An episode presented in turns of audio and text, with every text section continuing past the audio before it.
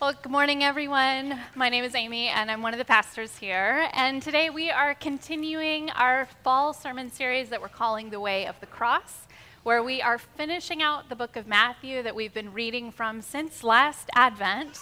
And in these final chapters, we follow Jesus and we hear his teachings as he is on his way to Jerusalem, as he is facing his own death, as he is aware of the cross set before him. And as we do, and as we hear from Jesus each week, we are going to be paying attention to the ways that the way of Jesus, this way of the cross, this self giving way, is so different from the ways of our world. We're going to be highlighting those differences. And there might not be any scripture that we read this fall where those differences are in starker contrast than today's, which is all about forgiveness. Peter comes to Jesus and he says, How many times do I need to forgive my brother? Seven times? It's a pretty generous offer. And Jesus says, I don't say to you seven times, but 77 times. Now, the number that gets translated here as 77 is not an actual number, it's a figure of speech. That's why some translations will say 70 times seven times or 77 fold which is closer to the idea. The idea is just a really big number. It's simply a way of saying to Peter, a lot, a lot more than you were thinking, a lot more forgiving than you could imagine. So, kids, while I'm preaching, if you would like to help us imagine what 77, or depending on where you are math wise, what 70 times 7 looks like, I would invite you to draw or maybe you want to actually work with numbers, I'm not sure, but to do something that helps us grasp the bigness of this number, because that's what Jesus is trying to say. This is a lot of forgiveness. He's getting at the idea of unlimitedness, unlimited forgiveness. And he's going to take it even farther in the parable that we'll focus on in a minute. But I do just want to spend a moment looking at that 77 number because it's actually a clear reference to another 77 fold number in Scripture. There's a story in Genesis chapter 4 about two brothers named Cain and Abel. Cain becomes ashamed and jealous of his brother, and in reaction, he kills him. It's the first murder in the Bible. And God comes to Cain and he punishes him for it. He says, What have you done? Your brother's blood cries out from the ground he tells Cain that he is going to have to be sent far away, wandering in the wilderness, far from his home, far from his family, which in that time, being isolated like that, is practically a death sentence. People needed each other. And he tells Cain that from now on, his work is going to be so difficult. He's just barely going to scrape out a hard living. He says, The earth is crying out for your brother's blood, and it is not going to yield life readily to these hands of a murderer. And so Cain, understandably, is devastated. He begs God for mercy. And God shows him mercy. He puts this special mark on Cain that says if anyone lays a hand on this guy, they're going to have to go through me. They're going to have to deal with my vengeance sevenfold. And then this story goes on, a few more generations pass, and we come to Cain's great, great, great grandson, Lamech. And Lamech murders someone too. And Lamech says, if Cain's vengeance is sevenfold, then my vengeance ought to be 77 fold. There's that number again, that 77, that just very large number. It's a figure of speech for unlimited vengeance. Within a few generations of humanity, we see how this first murder has unleashed this endless escalation of violence and retaliation and revenge and fear and shame and self protectedness all across the earth. And it's devastating especially when you consider that this is in Genesis 4. Just a few chapters earlier, we heard about people walking through the garden with God in the cool of the day, being vulnerable and unashamed and unafraid. Well, this 77 vengeance story would have been ringing in Peter's ears when Jesus tells him to forgive 70 times 7 or 77 fold. Peter would have grasped that this is about his own personal call to forgive, and it is. But it's not only about that, it's not just about personal and individual forgiveness. It's also about Jesus using his followers to undo this cycle of vengeance and violence and retaliation that has been unleashed in the world, pushing back on it with Jesus' unlimited forgiveness. And so, all of our work of forgiving is taking part in this forgiveness that Jesus is doing to set the world right, to stop this endless vengeance. And that's why it is so powerful. And then Jesus drives all of this home with a parable. He says, The kingdom of heaven is like a king who wished to settle accounts with his servants. Now, right away, notice this is a parable about the kingdom. Peter came to Jesus with a question about his own forgiveness, and Jesus starts telling him what the kingdom of heaven is like. He answers him with kingdom news. And that's because forgiveness is a sign of the kingdom. Forgiveness is this unmistakable mark that King Jesus is real, that he is here, that he is reigning, and that our allegiance is to him and no other. So, in this kingdom parable, the servant owes his king 10,000 talents. This is a massive debt. So, back then, a day's wages was about one denarius, and a talent of silver was about 6,000 denarii. So this servant owes 10,000 talents. That's 60 million denarii, thousands and thousands of lifetimes worth of wages. It was more than the national debt or the national income of that time. And in fact, 10,000 is the highest number that there is Greek language for. This is as far as the mind can count. And the point is not the actual dollar figure, but it's that this too is a sum of money beyond human comprehension. And so, of course, this servant can't possibly pay it. So he begs the king for patience. And the king has mercy, and the king forgives his debt. But then that servant, who's been forgiven, is approached by another servant who owes him a hundred denarii, about three months' wages. It's not nothing, but it's one six hundred thousandth of the debt that was just forgiven. And when that other servant asks the forgiven one for patience, he doesn't receive any mercy. He is choked, he's thrown in jail. We see violence and vengeance and retaliation. And in the end, the king hears about this injustice and he throws that first servant in jail too. So, what do we see in this parable about the kingdom of God?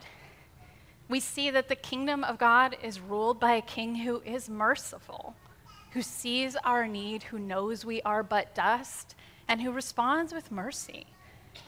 And we see that this king has forgiven a debt that is beyond our comprehension. But we also see that this king is just. That in the end, he doesn't finally let that cruelty and injustice and just unfairness go undealt with forever. There is justice in his kingdom. And it'd be easy for Peter and whoever else is listening to Jesus at this point to be really mad about this servant. To be like, can you believe this guy? He is the worst. But Jesus won't let them because the last line of the parable is basically Jesus saying, This parable is about you. You have been forgiven that much. You have access to this unlimited mercy and grace and love and forgiveness by your Father. And in light of that, if you withhold small forgiveness, that's no less egregious. So, between his 77 to Peter and the 10,000 talents of this parable, Jesus just couldn't be saying more clearly and more strongly that we are to forgive, period. As many times as we are wronged, no matter how big and how repeated the offense, we must forgive. We have to be a community of forgiving people. We have to be willing to become forgiving people. if we're going to show something that's true about Jesus and his kingdom.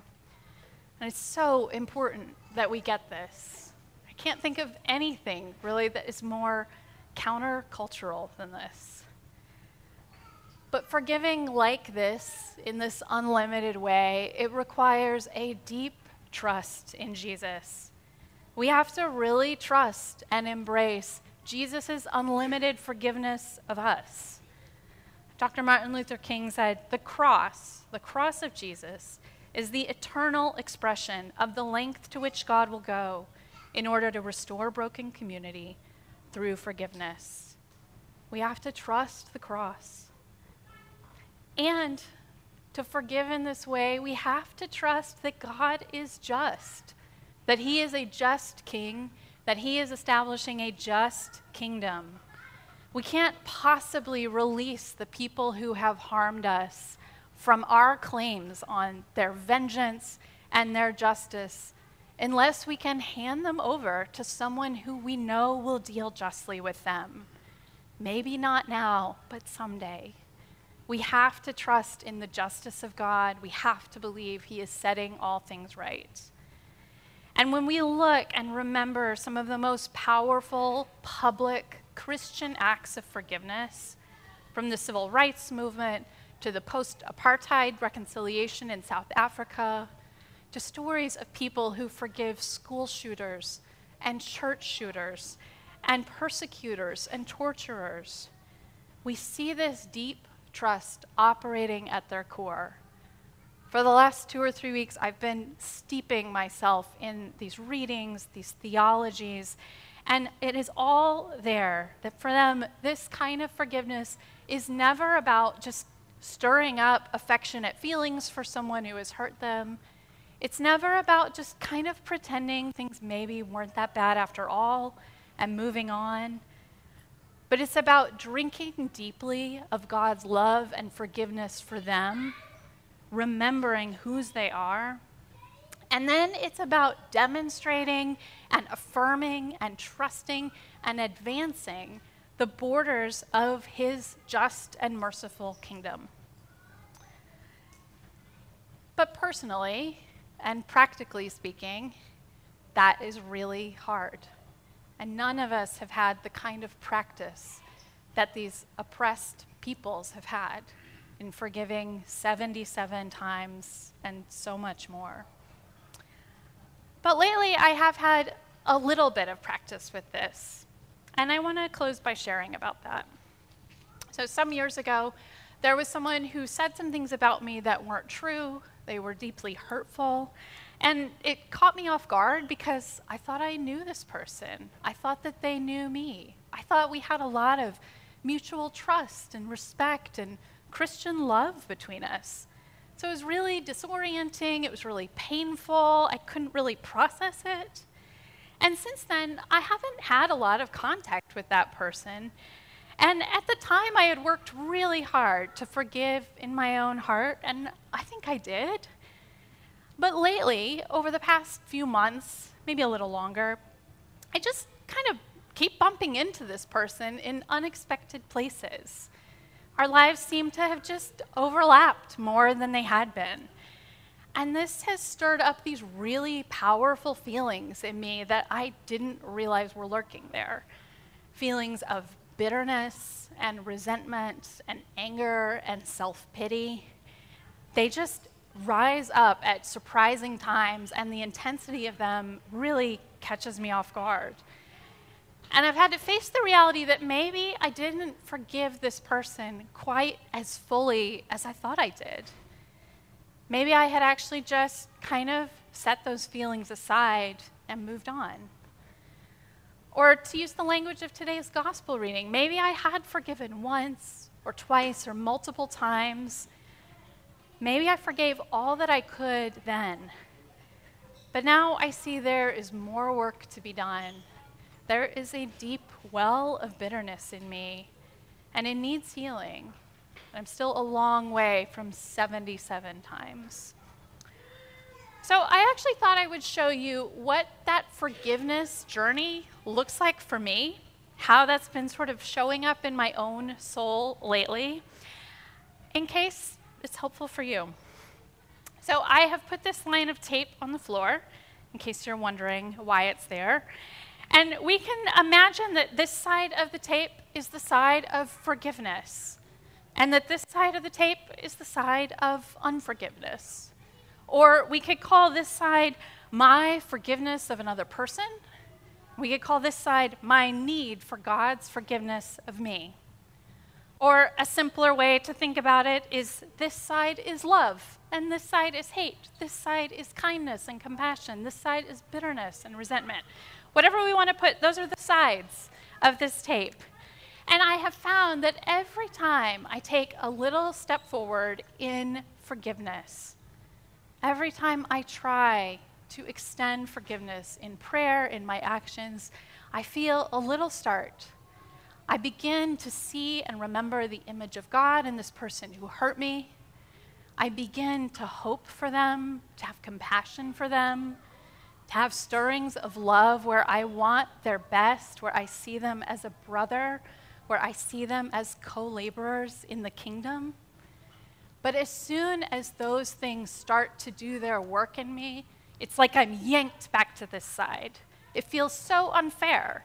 And this resentment just boils up where I feel like, why am I doing all the hard work? I'm the one who was wrong. Why aren't they doing it?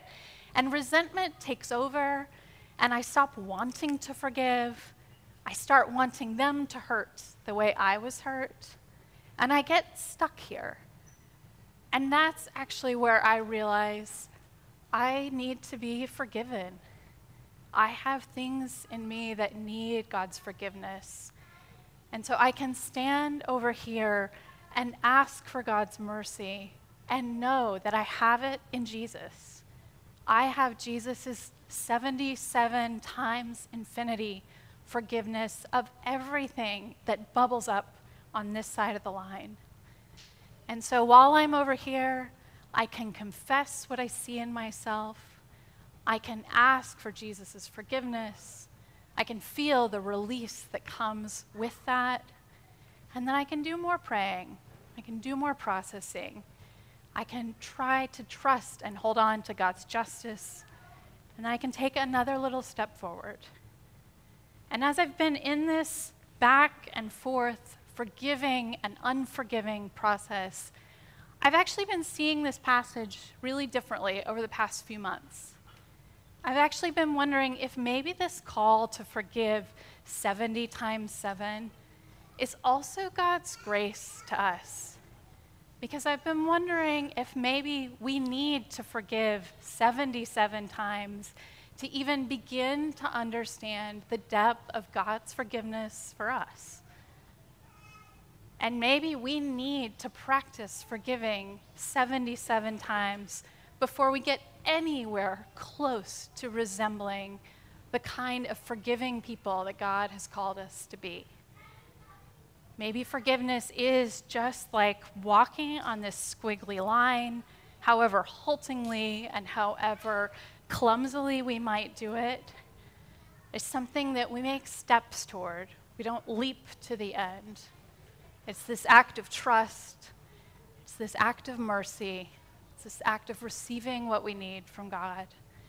And we do it over and over again 77 times or as many times as it takes until Jesus establishes his kingdom.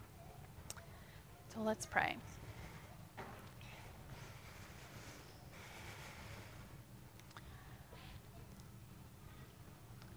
Lord, you call us to be forgivers. You call us to be merciful. And we confess that we need you to make us so. We trust in your justice and we trust in your deep love and forgiveness for us. Help us to forgive, Lord. Amen.